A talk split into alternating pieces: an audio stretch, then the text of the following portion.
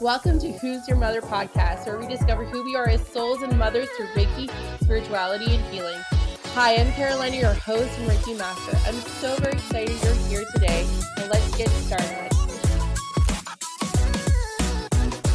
Hi, I'm Carolina. I am your Reiki Master Womb Healer and the host of Who's Your Mother podcast. And welcome and thank you for listening. Uh, I'm just going to use this time to introduce myself and let you know my story with Reiki and how I ended up here. Um, it's quite an interesting journey. Um, Reiki for me was introduced to me when I was uh, trying to conceive my son, Ollie back in 2016. Uh, we were trying to get pregnant, and physically, everything I was doing um, was correct, and my periods were regular. I was healthy. The doctor said everything was normal, but I still wasn't conceiving. Um, during that time, I also had fallen off my horse, and I had suffered a very gnarly concussion to my head, and I was put on medical leave for my job. I was working many, many, many hours, and I was a workaholic, control freak at that time.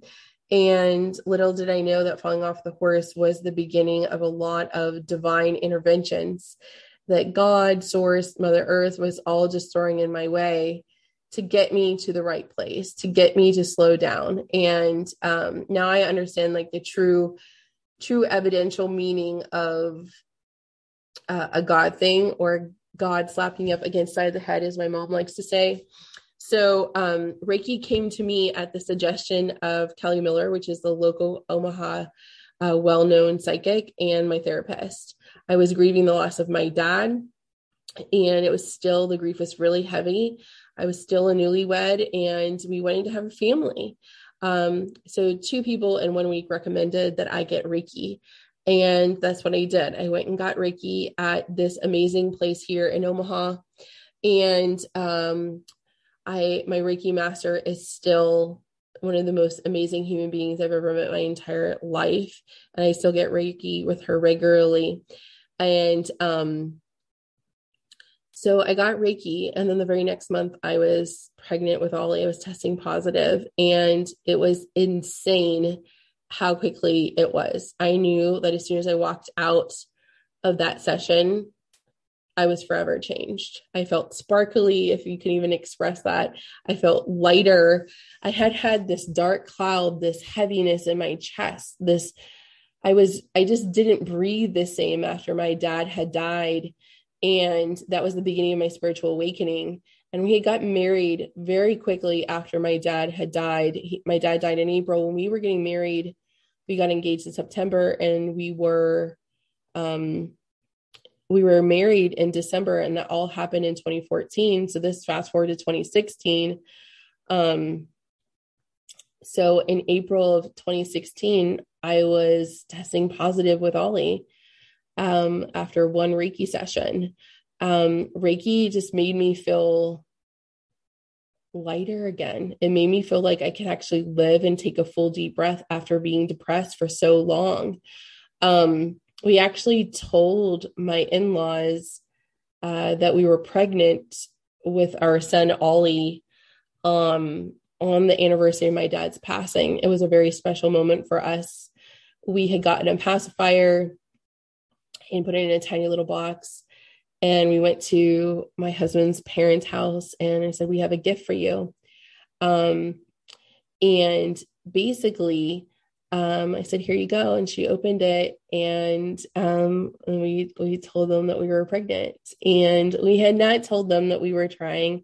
We didn't share those kind of details um, with them, but they were overjoyed and they were so excited because this was going to be the first grandchild that was going to be like in the same city as them. And it was it turned out it was really great to have them close by as long as we did as as as long as we did. They now live in another state. But anyway fast forward i got reiki through my pregnancy and postpartum. And um it really was a magic slice of the recipe of all the things i was doing that got me out of the um, darkness of my postpartum recovery postpartum is so complex and it is so difficult to oh manage let alone like recover from especially if you have traumatic birth. Um it can be it's so unique for everyone. I really admire when i go to like walmart or to a restaurant and i see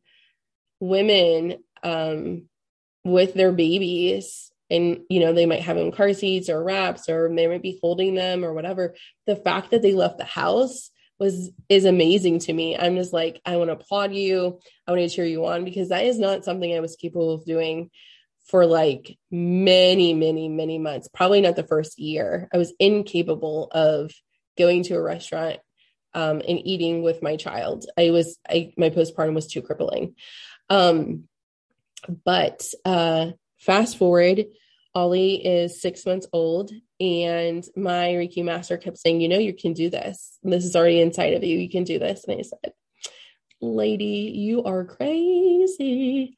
And um, I had quit my job. I was home with Ollie for four months, uh, luckily. And I went back to my job that I had been with for five years. And I thought that was like the job.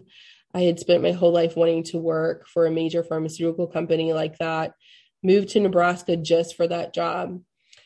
Um, and I had worked there for five years thinking that this was where I was going to die and where I was going to work. But when I went back, it was impossible for me. It was an hour commute from my house. I hated physically being that far away from Ollie's daycare. I hated being uh, I hated the commute. The people had gotten more toxic than I had remembered.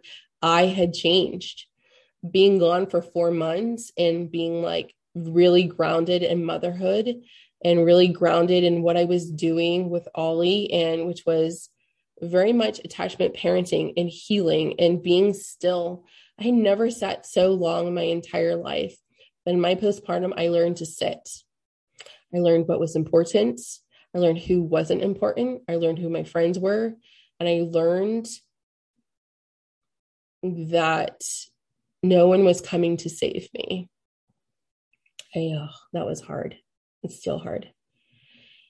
Um, not my mom, not my mother-in-law, like no one was coming to save me except maybe my postpartum doula and we had a mommy's helper at that point but even then they were paid um, a lot of people that were in our circle disappeared.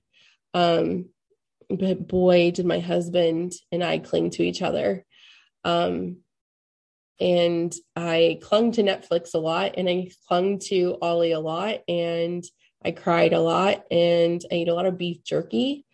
And um, I had this little cart where I had my, um, I had all my snacks and my blue Gatorade because I blue blue blue Gatorade um, made me make more milk.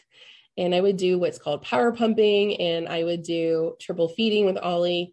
It took us a really long time to become exclusively breastfed. It took us till Ollie was 12 weeks old, um, and we almost lived at the. There was this amazing place here in Omaha and Lincoln, Nebraska called Milkworks. Plug in for them. They are an amazing nonprofit that supports and advocates for breastfeeding. Um, and they work with, and they provide so many services, but they'll fit you for a breast pump, um, breastfeeding uh, bras, pumping bras, flanges. Did you know that most women have the wrong size flanges? Go get your tetas checked out and make sure you're using the right size flanges. Um, the flanges are the part that go around, that actually go around your um, your breast to pump um, and you know inserts into the suction part. So anyway, I'm probably explaining that wrong, but uh, anyway, I would spend so many hours pumping, power pumping, being dedicated to that because it's the last thing I had. A lot of things went wrong in my birth, and I'll spare you those details, but um, that was the only thing I had left in my postpartum, and I chose to focus on that. So I learned baby wearing, I learned breastfeeding, and I learned Ollie. And then I learned that I had to be an advocate for us. I had to be an advocate for myself. And um and sometimes that was really messy.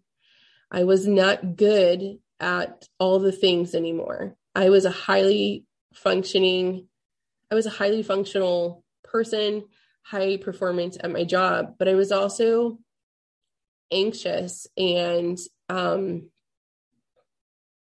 I was pretty much like chaos on legs. Um, in some cases, sometimes people would call me Hurricane Carolina, and um, that knew me well in Miami, but I'm not a hurricane anymore. Um, I am not a hurricane at all. Six years later, five years later, um, I'm quite the opposite. Um, so healing does take place and healing does change you. Um, so that's my postpartum. But through that, I got Reiki.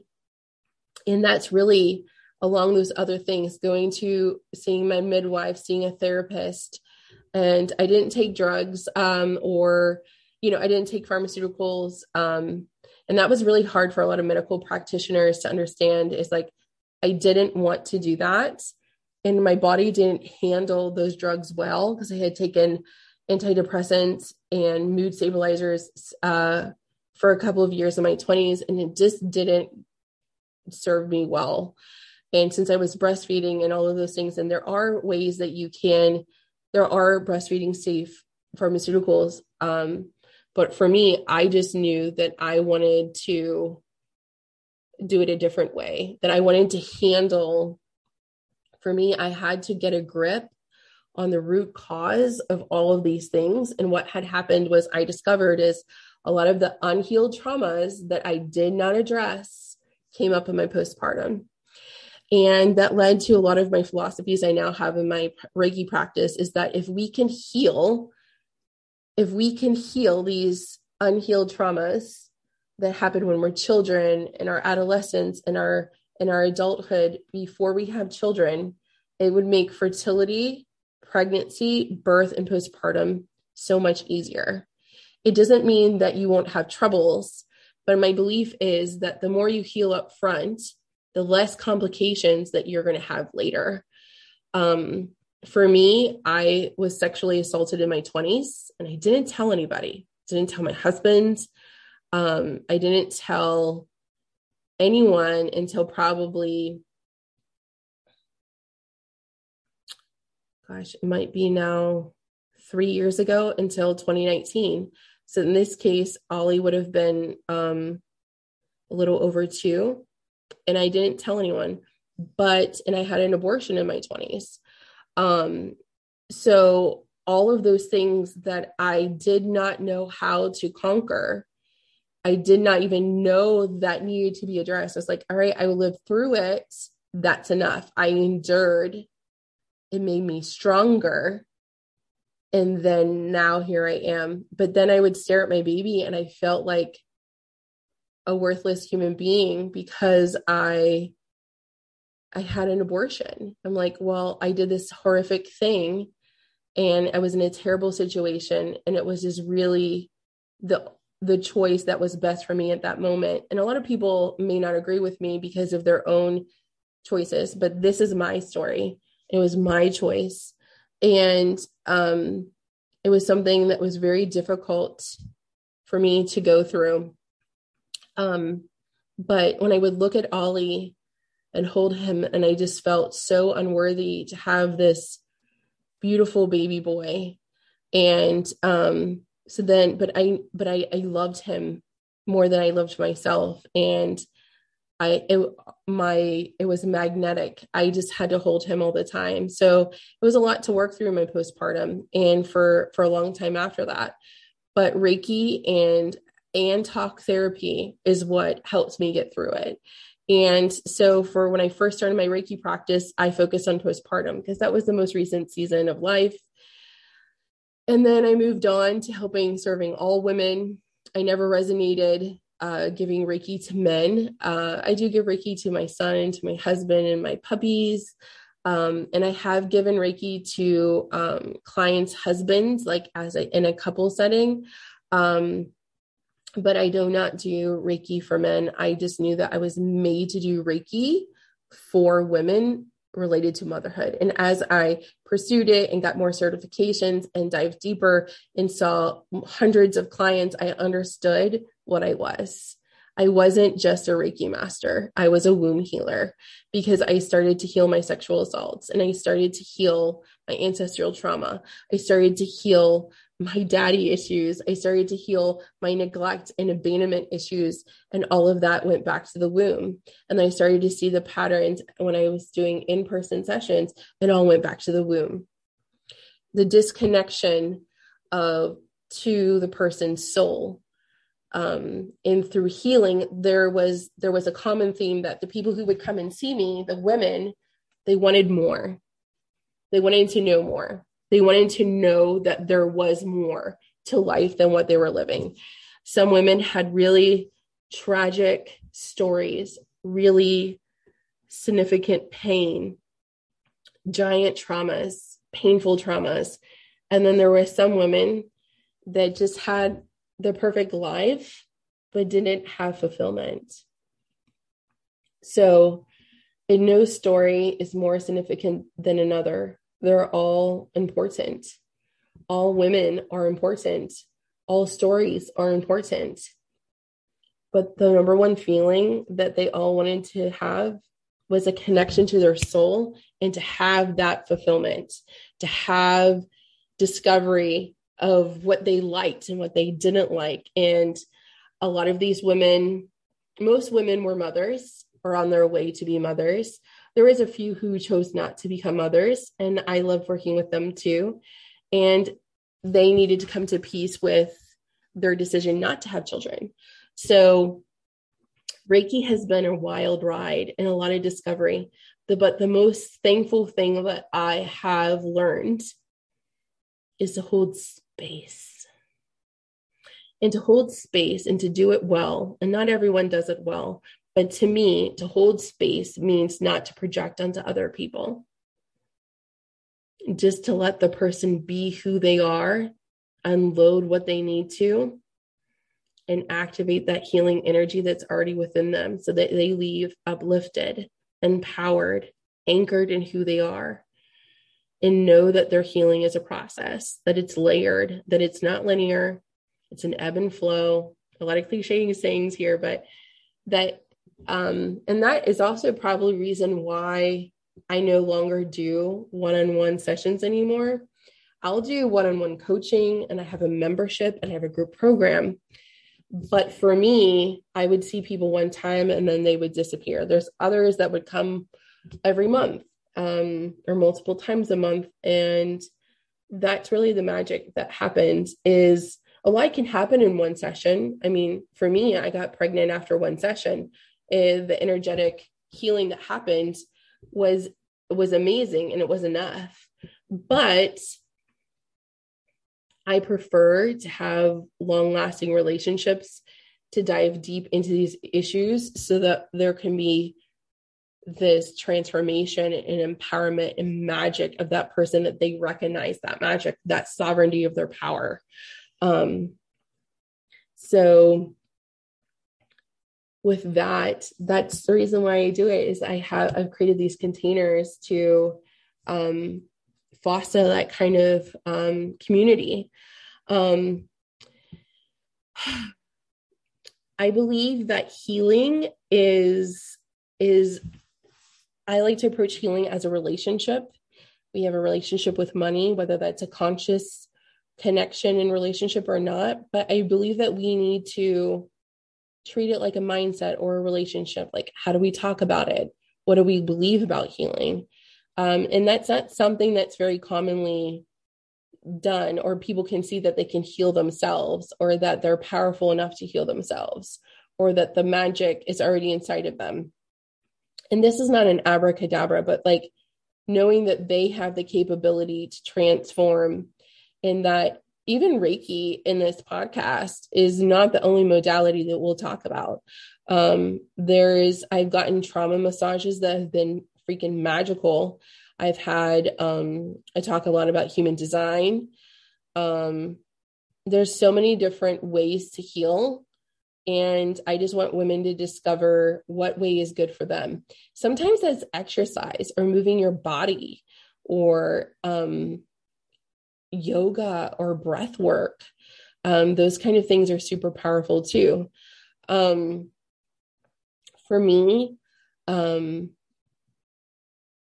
Reiki just has allowed me to see myself for who I am, my power, my strength, my light. That I grew up being blamed for everything, for existing, and my family broke apart before I was born because my mom was pregnant with us. And that is a well known truth.